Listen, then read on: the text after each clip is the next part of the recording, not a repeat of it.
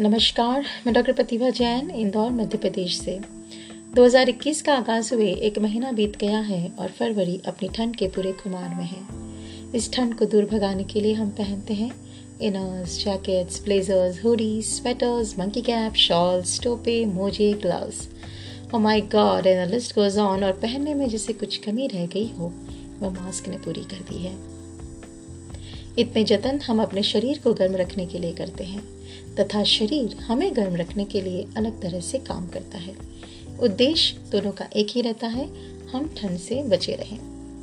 शिशिर ऋतु, यानी कि winter season में शरीर की जठार अग्नि मतलब मेटाबॉलिज्म बड़ी तेज़ी से काम करती है, ताकि अग्नि से उत्पन्न ऊर्जा तन को गर्माहट दे सके। परंतु इस डाइजेस्टिव सिस्टम को कुछ न कुछ चाहिए रहता है बचाने के लिए, नहीं तो ये शरीर में मौजूद धातु को ही बचाने लगता है और इस वजह से हमारी हड्डियाँ कमज़ोर होने लगती है, हमारी इम्यूनिटी डाउन हो जाती है। तभी तो इस मौसम में तरह तरह के मिलेट्स ग्रेन्स पल्सेस से बने विभिन्न खाद्य पदार्थ तरह तरह के dry fruits seasonal fruits and vegetables घी, खोपरा, तिल, गुड़ के सेवन का चलन भारत में सदियों से है। इसके साथ साथ हल्दी का दूध भी लेते हैं, जिसे हम पीढ़ियों से पी रहे हैं और जो आजकल विदेशों में गोल्डन लाटे के नाम से एक क्रेज बन गया है। ये सब ज़रूरी है तंदुरुस्ती बनाए रखने के लिए। इन सबसे जो अग्नि, जो एनर्जी, जो ऊर्जा उत्पन्न होती है, वह हमारी इम्यूनिटी को और बढ़ाती है। बट यस अति सर्वत्र वर्जयेत। सबसे महत्वपूर्ण बात, धूप में बैठना अत्यंत आवश्यक है, क्योंकि इससे जो विटामिन डी मिलता है, इसके मुकाबले किसी से प्राप्त नहीं हो सकता।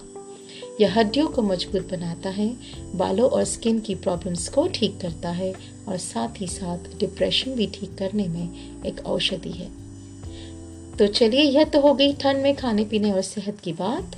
अब कुछ और बात करते हैं। साथ में हंसे ठिठोली करते हैं। आजकल हर उम्र के लोगों में भूलने की प्रवृत्ति बढ़ती जा रही है।